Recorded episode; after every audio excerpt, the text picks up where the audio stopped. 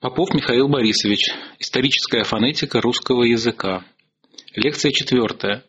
Про славянские палатализации и их рефлексы в древнерусском языке. Возникновение корреляции по твердости мягкости. В лекции, посвященной исходной системе древнерусского языка, мы говорили о том, что ранний древнерусский консонантизм был системой с палатальным рядом. Эта система у нас представлена в таблице номер два. Она типологически отличалась от современной, которая является системой с тембровой корреляции, то есть с противопоставлением фонем по твердости и мягкости во всех локальных рядах. В сегодняшней лекции мы рассмотрим, во-первых, происхождение древних палатальных согласных, то есть немножко углубимся в предысторию древнерусского консонантизма, а во-вторых, поговорим о том, в результате какого изменения исходная древнерусская система преобразовалась в систему с корреляцией по твердости мягкости. Но основное внимание мы уделим палатализациям заднеязычных, хотя затронем и некоторые другие изменения, которые приводили к возникновению палатальных согласных. В исторической фонетике палатализациями называют звуковые изменения, в результате которых твердый согласный становится мягким, то есть палатальным или палатализованным, под воздействием соседнего гласного переднего ряда или мягкого согласного – Такие изменения довольно широко распространены в разных языках.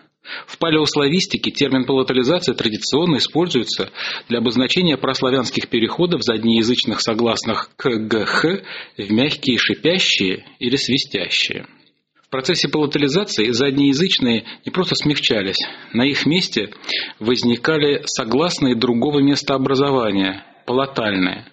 Поэтому их называют переходными смягчениями. Согласные как бы переходили в среднеязычные, то есть палатальные согласные. Для фонологической системы наиболее важным было то, что в результате палатализации возникали новые фонемы – Таким образом, в фонологическом отношении палатализации представляли собой фонологизацию палатальных согласных. Важно подчеркнуть, что прославянские палатализации происходили в системе, в которой не было противопоставления палатализованных и непалатализованных согласных фонем.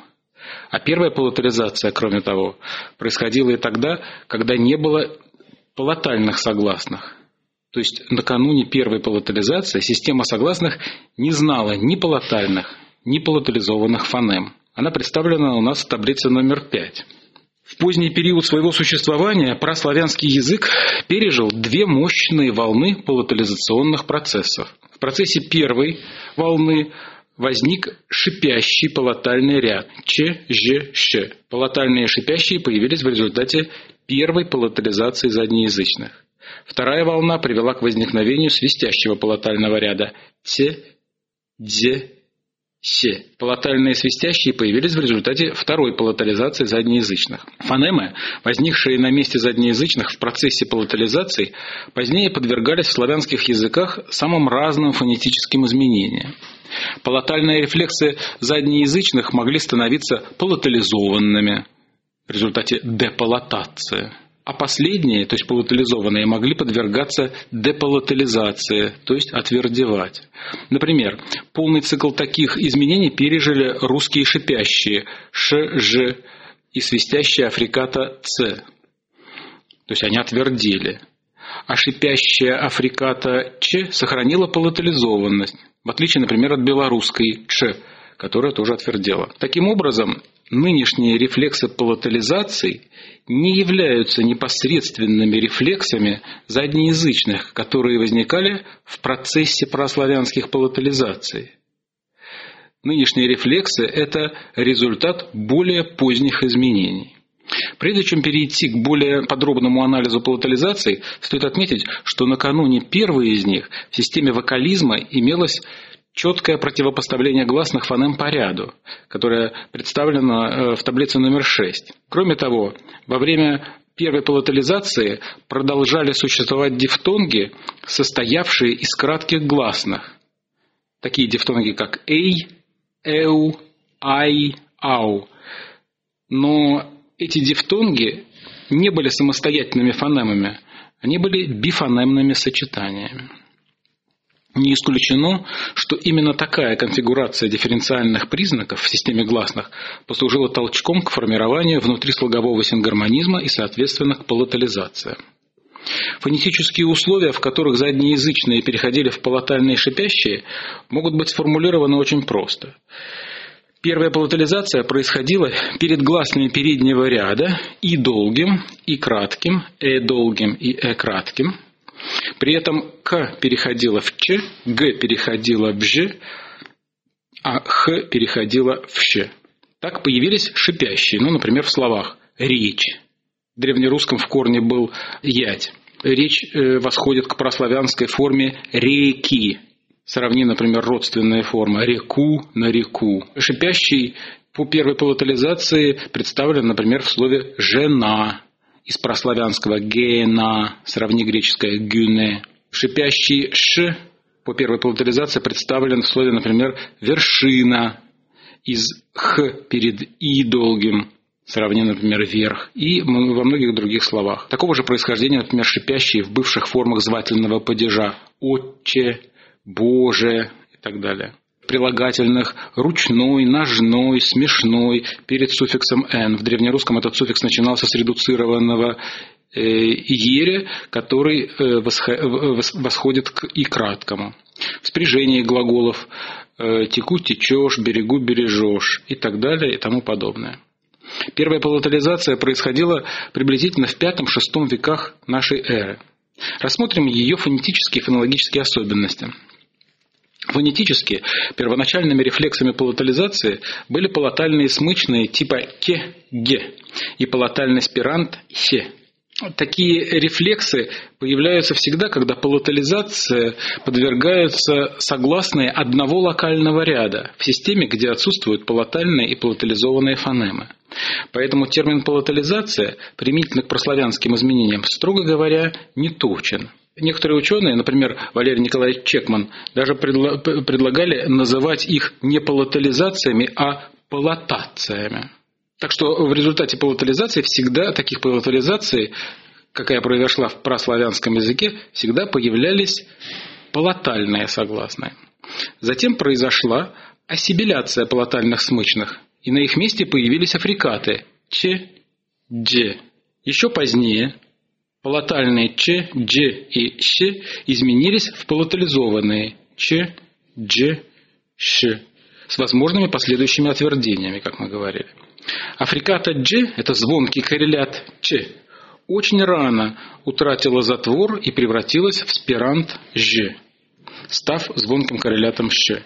Итак, фонетическая история рефлексов первой палатализации была, видимо, такой – палатация вилярного, затем ассибиляция палатального смычного, потом их депалатация и в конце концов по диалектам депалатализация, то есть утверждение шипящих. Фонетически первая палатализация представляла собой, как позднее и вторая палатализация, приспособление согласного к тембру следующего гласного, то есть регрессивную аккомодацию в рамках тенденции к внутрислоговому сингармонизму. Соответственно, на начальном этапе палатализации ее рефлексы были лишь позиционными аллофонами велярных фонем. Однако на каком-то этапе изменения эти аллофоны фонологизовались. Как правило, фонологизация аллофонов требует для своего закрепления сопутствующих изменений. Для первой палатализации таким изменением, возможно, был переход «э» долгого в «а» долгое после рефлексов палатализации. Благодаря такому изменению шипящие рефлексы первой палатализации оказались перед «а» гласным заднего ряда. Например, прославянская форма «кесос» дала «чесу» в результате палатализации, а затем «часу», то есть наше современное слово «час». Сравни родственное слово «касаться». Или, например, прославянская форма «бегетей» дало после палатализации бежете, а затем после изменения э долгого в а бежате. Ну, вот э, древнерусское бежати с ятем в корне и наше современное слово бежать.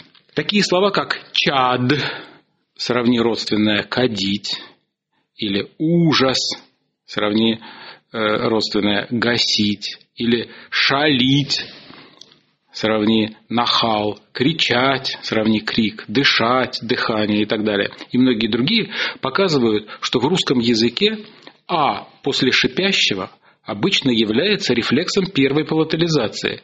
Если это, конечно, не позднее заимствование, ну, как, например, э, слово «чай», которое было заимствовано из китайского через посредство монгольского «чай», или если это не рефлекс «э» носового, ну, как, например, в слове «чадо» из э, прославянского «чендо», и, в свою очередь, из прославянского «киндо», с первой, конечно, палатализацией перед кратким «и». Переход «э» долгого в «а» долгое сделал возможным появление рефлексов палатализации перед гласным не переднего ряда «а», а это уже свидетельство того, что палатальные согласные стали самостоятельными фонемами. Сравни возникшее противопоставление «бежати», «бегати». «Ж» и «г» противопоставлены в одной позиции перед «а». Можно думать, что ко времени перехода «э» долгого в «а» долгое рефлексы первой палатализации «ч», «дж», «щ» уже стали самостоятельными фонемами и, возможно, фонетически уже начали превращаться в палатализованные звуки. Первая палатализация охватила и заднеязычные, находившиеся перед неслоговым «и», который во время вот этой палатализации был еще аллофоном фонемы «и» краткое. Такой неслоговой «и» выступал в позиции перед гласным. Затем этот неслоговой «и» утрачивался, сливаясь в одну фонему с предшествующим палатальным. То есть прославянская «соухия» давала «соушия», а затем «суша». Отсюда древнерусская и русская «суша». В результате чего палатальный оказывался перед непередним гласным «а». Сравни также такие формы, как туча, лужа, душа и так далее. Слияние неслогового «и» с предшествующими согласными в качественно новый звук или сочетание звуков называют йотовыми палатализациями, так как этот неслоговой «и» позднее превратился в согласный йод – то есть сам, сам термин йотовая палатализация несколько анахроничен, потому что во время палатализации йод еще не был йотом, еще не был согласным йод, а был фонемой и краткое. Йотовым палатализациям подвергались не только заднеязычные, но и согласные других локальных рядов – губного и переднеязычного. В процессе йотовых палатализаций бифонемное сочетание согласного с неслоговым «и» превращалось в одну фонему – Важно подчеркнуть, что сочетание согласного с неслоговым «и» не было сочетанием двух согласных, так как йод во время этих палатализаций еще не входил в систему консонантизма, был аллофоном фонемы и краткое. Это объясняет некоторые особенности механизма йотовых палатализаций и их рефлексов. Тем не менее, чтобы не нарушать традицию, дальше будем называть этот неслоговой «и» йотом. Йотовая палатализация заднеязычных давала те же рефлексы, что и первая палатализация. Однако в результате йотовых палатализаций появлялись и новые палатальные согласные.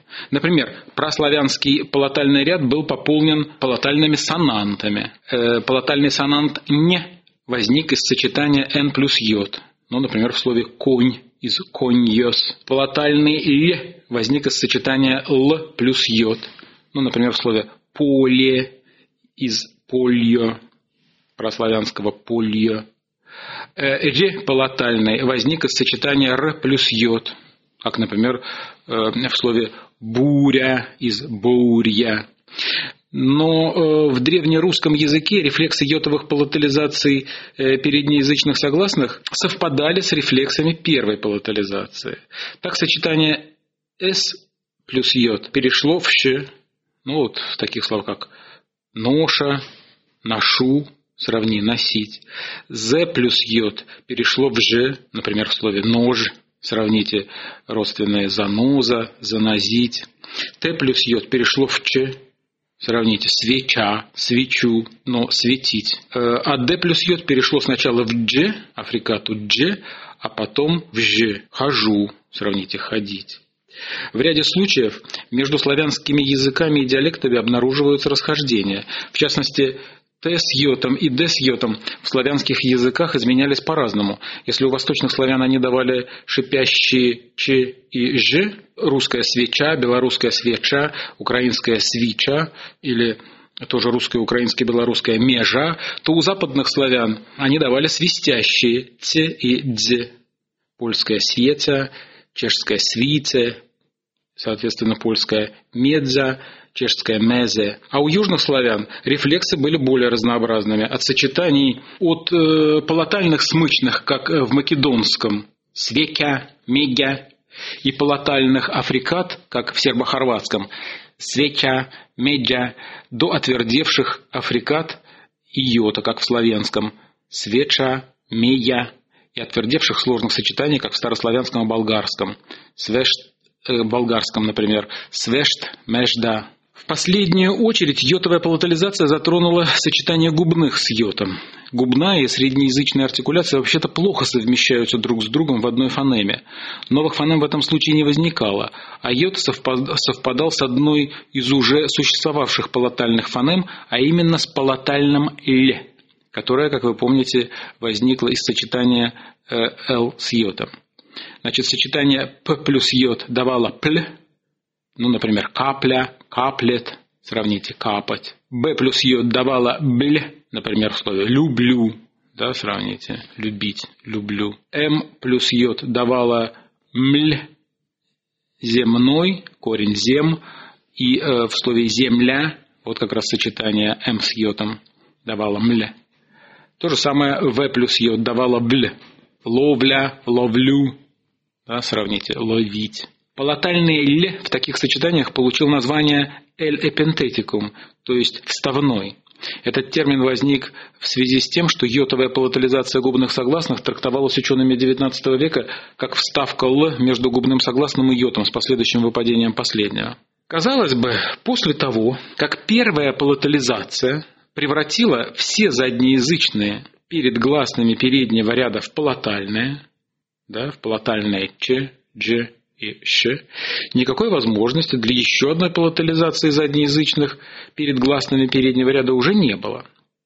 Однако вскоре, вскоре после завершения первой палатализации в праславянском языке произошла монофтонгизация дифтонгов, которая дала новые гласные переднего ряда, в том числе и такие, которые оказались после заднеязычных согласных. Вот перед этими новыми гласными переднего ряда и долгим и э долгим, которые появились из дифтонга ай, и началась вторая палатализация. Итак, следующая мощная волна палатализации заднеязычных началась сразу после монофтонгизации дифтонгов. По своему механизму новая палатализация не отличалась от предыдущей. Также на первом этапе возникали лишь эллофоны заднеязычных. Также сначала появлялись палатальные смычные типа ке, ге и палатальный спирант все, видимо, такие же, как и в начале первой палатализации. Однако окончательные рефлексы новой палатализации отличались от рефлексов первой, шипящей палатализации. В большинстве прославянских диалектов заднеязычные согласные изменились по второй палатализации, во время второй палатализации изменились в мягкие свистящие. К перешло в Ц, Г сначала дало Дз, позднее изменившееся в З, и «х» перешло в «се». Однако фонетические условия свистящей палатализации были, были довольно сложными. Во-первых, свистящие палатальные появились перед новыми гласными переднего ряда дифтонгического происхождения – и долгим, и э долгим. Э долгий – это, кстати, будущий ять. Это регрессивная палатализация – воздействует следующий согласный, причем воздействует он на предшествующий заднеязычный. Вот примеры э, с палатализацией в начале корня. Ну вот, например, русское «цел» – «целый» из прославянского «кейл», которое в свою очередь из формы «кайл». Русская, например, устаревшая форма и старославянская форма «зело» очень. Из прославянского «гел», которое в свою очередь из гайл. Русское прилагательное серый, сер, серый, восходит к праславянской форме хейр с долгим э, которая в свою очередь из дифтонга. То есть э, еще более ранняя прославянская форма хайр. В русском языке свистящие рефлексы второй палатализации сохранились только в начале корня. Ну, например, в таких словах, как цена, целый, цедить, цепь, звезда, серый, седой и некоторые другие. В конце основы свистящие, закономерно возникшие по второй палатализации, были впоследствии вытеснены соответствующими мягкими заднеязычными. Ну, например, древнерусская форма «отроци» с по второй палатализации ну, вот, дает современную форму «отроки». Э, древнерусская форма «нанозе» дательный падеж единственного числа, дает современную форму «на ноге». Древнерусская «о мусе» с «се» на месте «х» по второй палатализации дает форму «амухе». Древнерусская «помози» повелительное наклонение да, глагола «помочь» дает форму «помоги» и так далее. Ликвидация свистящих рефлексов второй палатализации в чередующихся контекстах происходила сравнительно поздно, в XV-XVI веках, уже после формирования корреляции по твердости мягкости. Во-вторых, заднеязычные перед сонантом «в» в сочетаниях «кв», «гв», «хв» в южнославянских, это последовательно отражается в старославянских текстах, и восточнославянских, где отражается это не вполне последственно, вот в этих вот южнославянских и восточнославянских языках они тоже могли переходить в полотальные свистящие. Ну, например, вот русская форма «цвет» из «квет», в свою очередь из прославянского «квайт», вот русские формы цвет, русская диалектная, правда, э, и без второй полуторизации квет, украинская цвит, квит. Ну и э, в западнославянских языках этого перехода не было, польская квят. Или вот э, древнерусская форма звезда с ятем, и, соответственно, с з на месте г по второй палатализации восходит к форме гвезд с долгим «э», которая, в свою очередь, восходит к более ранней прославянской форме гвайзд. Ну вот сравни польское гвязда. Значит, соответственно, польский, западнославянский язык, в нем этого перехода нет. А э, в южнославянских, восточных славянских языках э, вторая палатализация в этом случае происходила. Значит, это дистантная палатализация, дистантная, потому что воздействие осуществляется через звук, через сонант. Вот эта э, дистантная палатализация тоже является регрессивной, то есть следующий гласный переднего ряда воздействует на предшествующий заднеязычный согласный. Итак, это второй случай да, появления свистящих по второй палатализации. И в-третьих, свистящие полотальные появлялись на месте заднеязычных не только перед, но и после гласных переднего ряда, что принципиально отличало ее от первой полотализации. Заднеязычные могли изменяться в полотальные после гласных переднего ряда, после «и» из «и» долгого, после «еря» из «и» краткого, после «э» носового но только такого, который восходил к сочетанию «ин».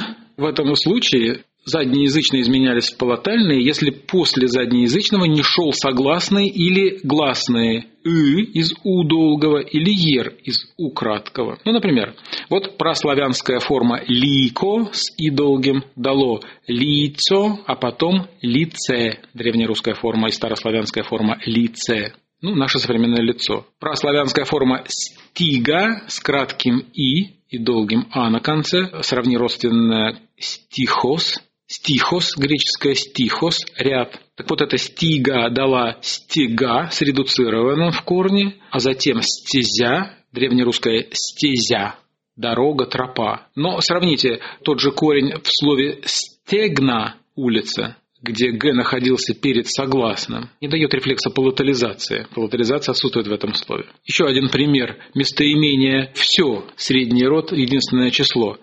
Прославянская форма «вехо» с ерем перед «х» изменилась в «все», ну а затем «весе».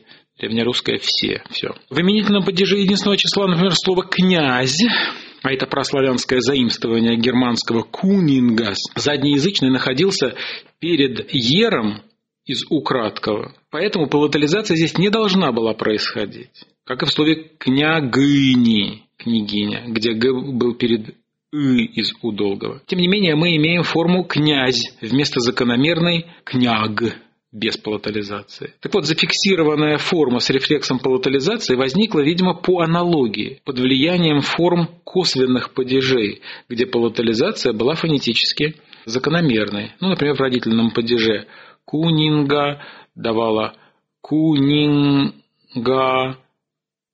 к князя и после утраты носовых князя. Ну, соответственно, наша современная форма князя. Такое развитие имело место во многих словах данного типа склонения. Рефлексы такой палатализации широко представлены в суффиксах, ну, в таких словах, как купец, сердце, дверца, птица.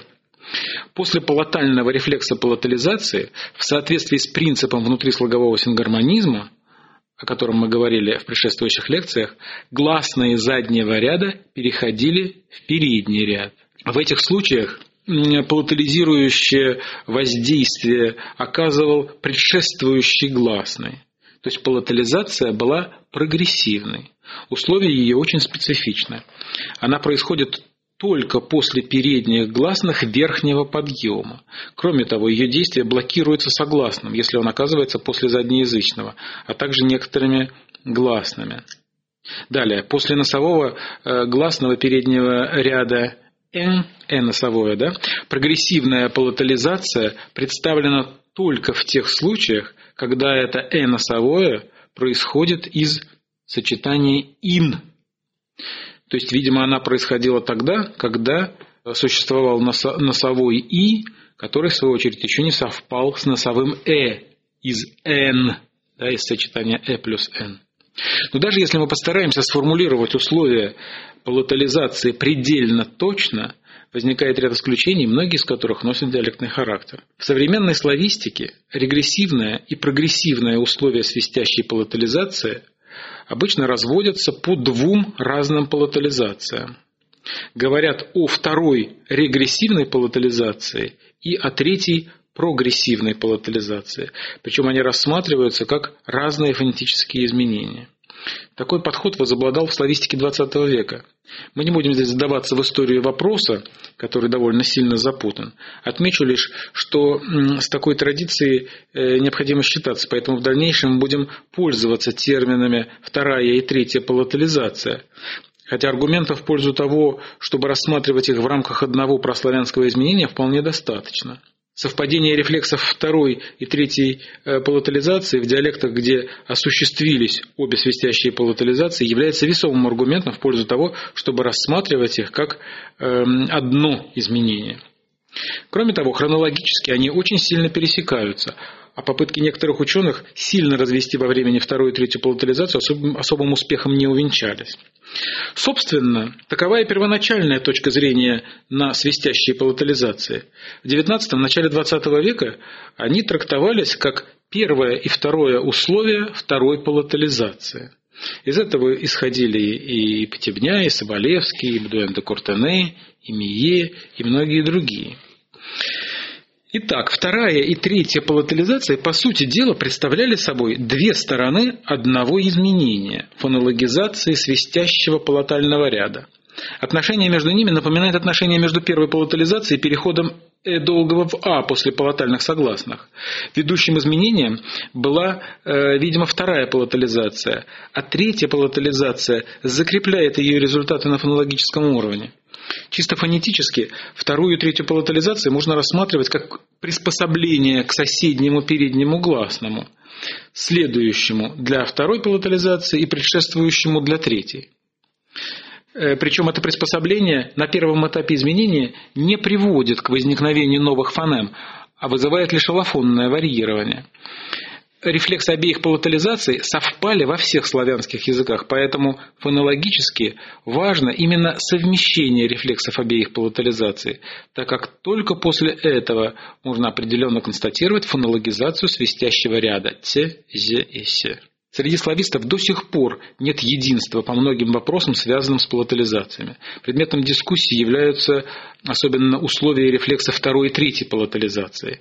Неясно, например, какие гласные, следовавшие за заднеязычным, блокировали ее действия. Будуэн де например, считал, что важную роль в изменении играло ударение. Ну, на основании таких примеров, э, как кликать, восклицать. Да? Он считал, что третья палатализация происходила перед ударным гласным. Но его гипотеза в дальнейшем не получила подтверждения. Спорными являются относительная и абсолютная хронологии палатализации. В частности, вопрос о том, какая из двух свистящих палатализаций древнее. Вторая, как считал, например, Ягич и вслед за ним другие ученые, или третья. Эта точка зрения восходит к Хольгеру э, Педерсону, ее разделял также Трубецкой и многие другие.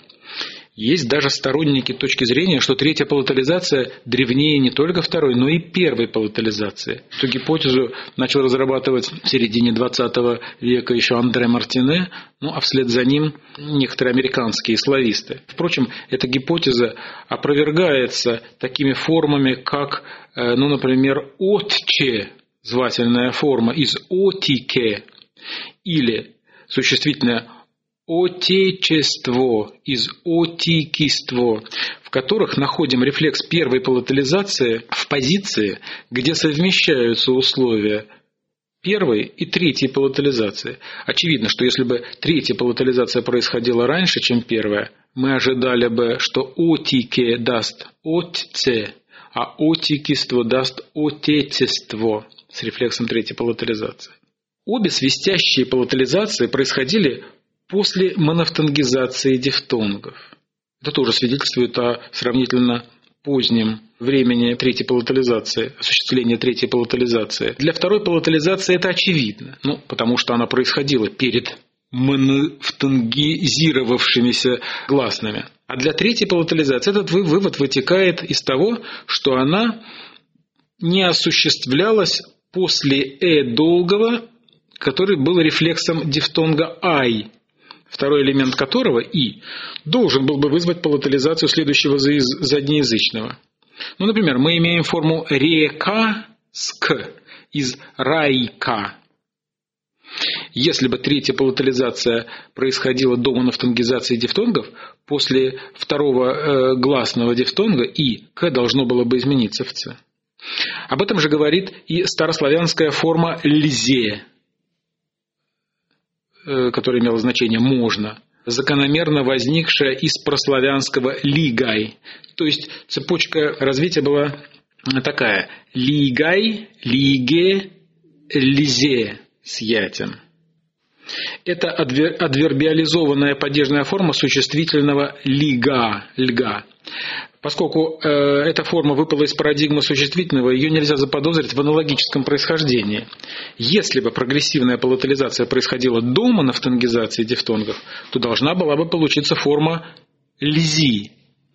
То есть прославянская лигай должна была бы дать лизяй, э, которая после палатального рефлекса э, в соответствии с принципом внутри слогового сингармонизма должно было бы дать лизей и, соответственно, лизи. Поскольку у нас э, зафиксирована форма лизе, а не лизи, то, видимо, закономерно предполагать, что сначала скорее уж происходила вторая палатализация, а потом третья. В пользу сравнительно поздней, то есть 8-9 веков, датировки Э, третьей палатализации и о ее хронологическом пересечении со второй палатализацией, которая большинством славистов относится к VII-VIII векам, свидетельствует заимствование. В славянские языки из древневерхненемецкого было заимствовано слово «пенязь». Ну, по-старославянски с носовым можно было бы произнести «пенянз» – «монета». А голосовка славянского слова указывает на то, что была заимствована древневерхненемецкая форма «пенинг», а эта форма отражает германский умляут, переход «а» в «э». То есть э, германская форма «панингас» исходная э, дала в древневерхненемецком «пенинг», а умляут датируют VII-VIII веками, из чего вытекает, что прогрессивная палатализация в слове «пейнянз» не могла осуществиться ранее VIII века. То есть все это тоже указывает на сравнительно поздний характер третьей палатализации. Вторая и третья палатализации были первыми крупными фонетическими изменениями прославянского языка, которые давали расхождение по диалектам. Например, у западных славян «х» изменяется, изменялся в «щ», совпав с рефлексом первой палатализации, а в группах КВ, ГВ, ХВ, как мы говорили, заднеязычный не палатализовался. Очаг свистящих палатализаций находился на территории южных славян, что подтверждается материалом старославянских памятников, последовательно отражающих их результаты. Оттуда изменение распространялось на северо-восток и, и на восток. Восточнославянская территория была охвачена палатализациями в значительно меньшей степени. Например, в русский литературный язык многие слова с рефлексами прогрессивной палатализации заимствованы через церковнославянский. Например, «восклицать». Сравни старославянское «клицати» – «кричать» и русское «кликать». «Польза» – сравните старославянское «польза», и польза первоначально, и русское диалектное нельзя с мягким «з». Состязаться, старославянское состензатисен, спорить, и русское, например, стезя с мягким «з» и тому подобное. На заимствование из церковнославянского языка указывает именно твердость первоначально мягкого рефлекса «г» э, вот, э, прогрессивной палатализации. Таким образом, восточнославянские говоры были охвачены свистящими палатализациями слабее, чем славянский ю. Например, в древнерусском языке вторая палатализация не происходила, если заднеязычный согласный находился после «с» или «з», о чем говорят написания памятников XI-XIII веков. Ну, например, вот э, форма «воске», вместо восце, доске вместо досце, розге вместо роззе, пасхе вместо пассе, оскеп вместо осцеп, древко копья, оскеп. Э, например, в таком памятнике XII-XIII века, как Успенский сборник, читаем «В русской стороне велицей» первом прилагательном в «русский» после «с» вторая палатализация не отражена, а во втором после гласного «велицей» отражена. Еще севернее, в северо-западных говорах древнерусского языка, вторая и третья палатализация, то есть свистящая палатализация, не происходила. По крайней мере, в том виде, как она осуществлялась в других диалектах. То есть не давала свистящих рефлексов. На этом вопросе остановимся немножко подробнее. Долгое время в славистике считалось, что свистящие палатализации были общеславянским изменением, а отклонения от нее, ну типа русских форм «руке», «на руке», «снохе», «помоги» возникли по аналогии. Однако исследование псковского диалектного материала и его сопоставление с данными новгородской письменности показало, что это не так. Это открытие, крупнейшее в славистике, сделала Софья Менделевна Глускина в 60-е годы XX века. Она обнаружила в псковских говорах такие формы, в которых отсутствовали результаты палатализации в начале корня. Ну, вот, например, такие, она нашла в псковских говорах такие формы, как кеп вместо цеп, кедить вместо цедить, кеж, процеженный раствор вместо цеж, кевь, шпулька где отсутствие рефлекса второй палатализации нельзя объяснить грамматической аналогией, и сопоставила эти формы с показаниями новгородских памятников, прежде всего берестяных грамот, где формы с рефлексом второй палатализации являются фактически исключением. В результате Глускина пришла к выводу, что предки псковичей и новгородцев вообще не знали второй ну и третья палатализация. Самое поразительное, что позднее ее гипотеза, которую многие видные слависты поначалу не приняли, блестяще подтвердилась. Обстоятельный анализ некоторых новгородских берестяных грамот позволил э, Андрею Анатольевичу Залезняку, который внимательно отнесся к открытию Глускиной, обнаружить в берестяных грамотах формы с отсутствием второй палатализации и в нечередующихся контекстах, что окончательно подтвердило правоту Глускиной. Например, в одной из самых древних э, берестяных грамот, номер 247, а это грамота середины XI века, читаем «А замке келе, а двери келе», что в переводе значит «и замок цел, и двери целы».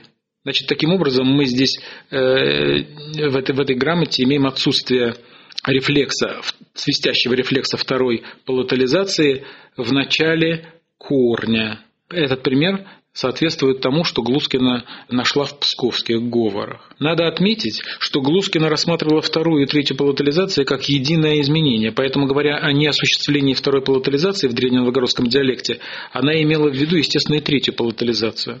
Она указывала на отсутствие э, результатов третьей палатализации в севернорусских заимствованиях «варяг», «колбяг», э, в диалектных псковских формах «месяк», вместо месяц, стега вместо стезя, льга вместо льзя.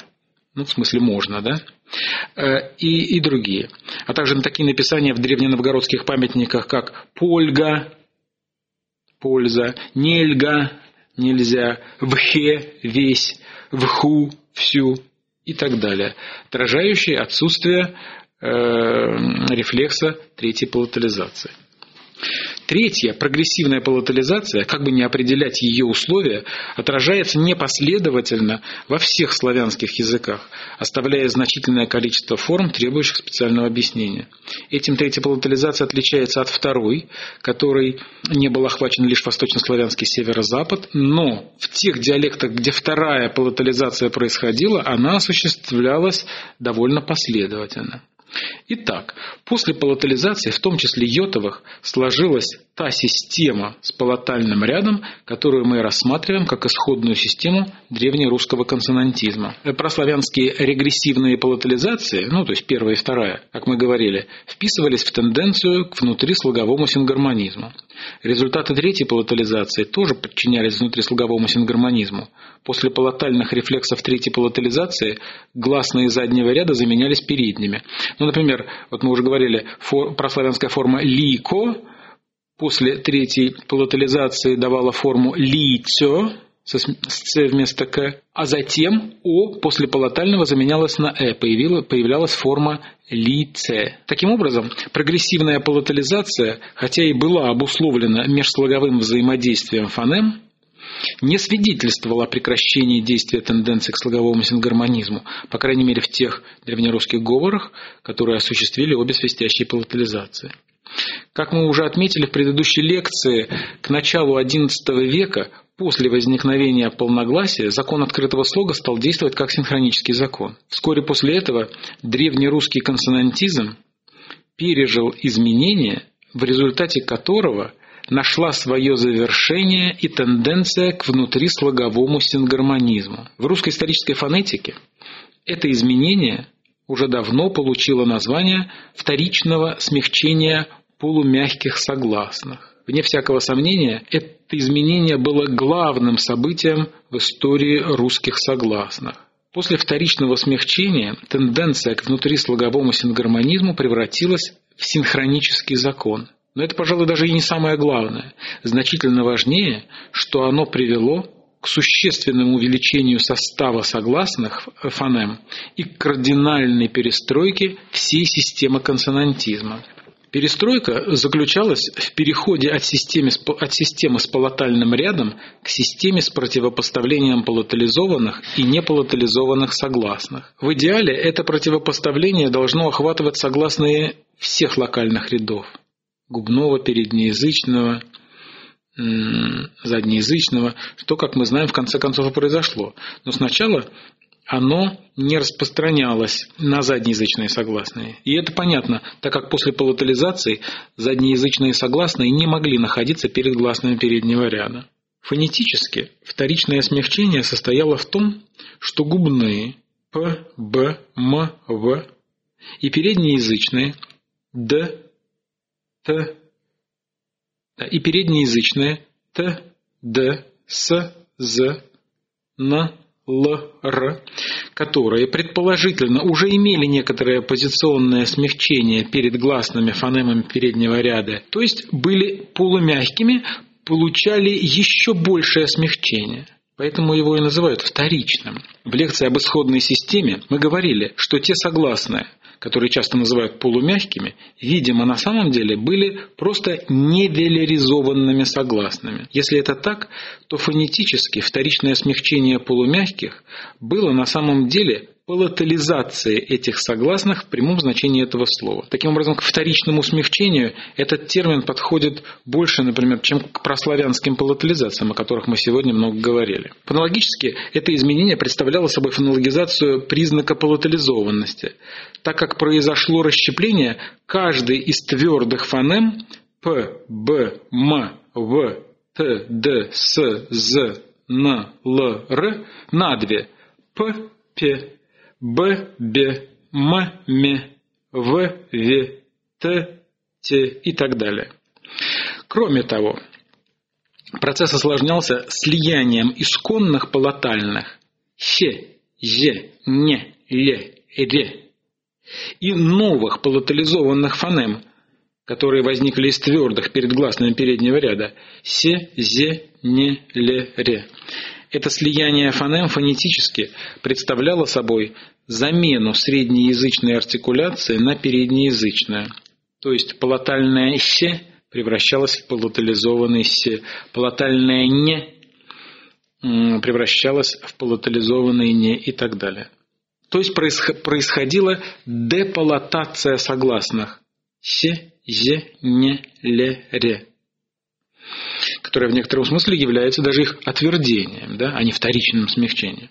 Слияние новых палатализованных и старых палатальных, а фактически дефонологизация последних, объясняется тем, что противопоставление непалатализованных, палатализованных и палатальных фонем типа «н», «не» и «не» является избыточным и встречается в языках только как переходное состояние. Возникновение фонологического противопоставления палатализованных и непалатализованных согласных в принципе должно было произойти до падения редуцированных гласных. Ее э, нельзя относить к более позднему времени, ведь в случае утраты слабого еря аллофоническая палатализация предшествующего ему согласного – должна была бы исчезнуть вместе с вызвавшим ее э, ерем. Что, собственно, и происходило после падения редуцированных во многих славянских говорах, не развивших противопоставления по твердости и мягкости. Таким образом, надо присоединиться к тем ученым, которые считают, что фонологическое противопоставление палатализованных и непалатализованных фонем древнерусском языке возникла еще в системе с редуцированными гласными, то есть до их падения. Если это так, то в условиях действия двух синхронических законов, закона открытого слога и закона внутрислогового сингармонизма, в фонологической системе древнерусского языка сложилась довольно специфическая ситуация. Фонологический признак палатализованности у согласных полностью коррелирует с признаком ряда угласных. Ведь после так называемого вторичного смягчения полумягких, в переживших его древнерусских говорах, перед гласными переднего ряда могли находиться только палатализованные согласные, а перед гласными не переднего ряда только непалатализованные согласные. То есть возникли противопоставления слогов та, тя, то, те, т с ером те с ерем, ту, тю с ü, ты с и и ти с и. Оба признака оказываются связанными в слоге который на некоторое время становится в прямом смысле слова идеальным. В такой системе, которая просуществовала от вторичного смягчения полумягких согласных до падения редуцированных гласных, ну а это приблизительно с середины XI века до середины XII века, возникла единая по двум тональным признакам фонологическая единица, которую Рубен Иванович Аванесов назвал силлабемой. По его мнению, эпоха силлабем была переходной эпохой от языка вокалического типа к языку консонантного типа. Следует, однако, иметь в виду, что так называемая силлабема не отменяет фонему как основную фонологическую единицу. Силабема не была фонологической единицей, равноправной с фонемой. Силабема состояла из фонем, что доказывается возможностью прохождения внутри силабемы морфемной границы. Таким образом, силабема – это способ описания идеального слога, возникшего в древнерусский период накануне падения редуцированных.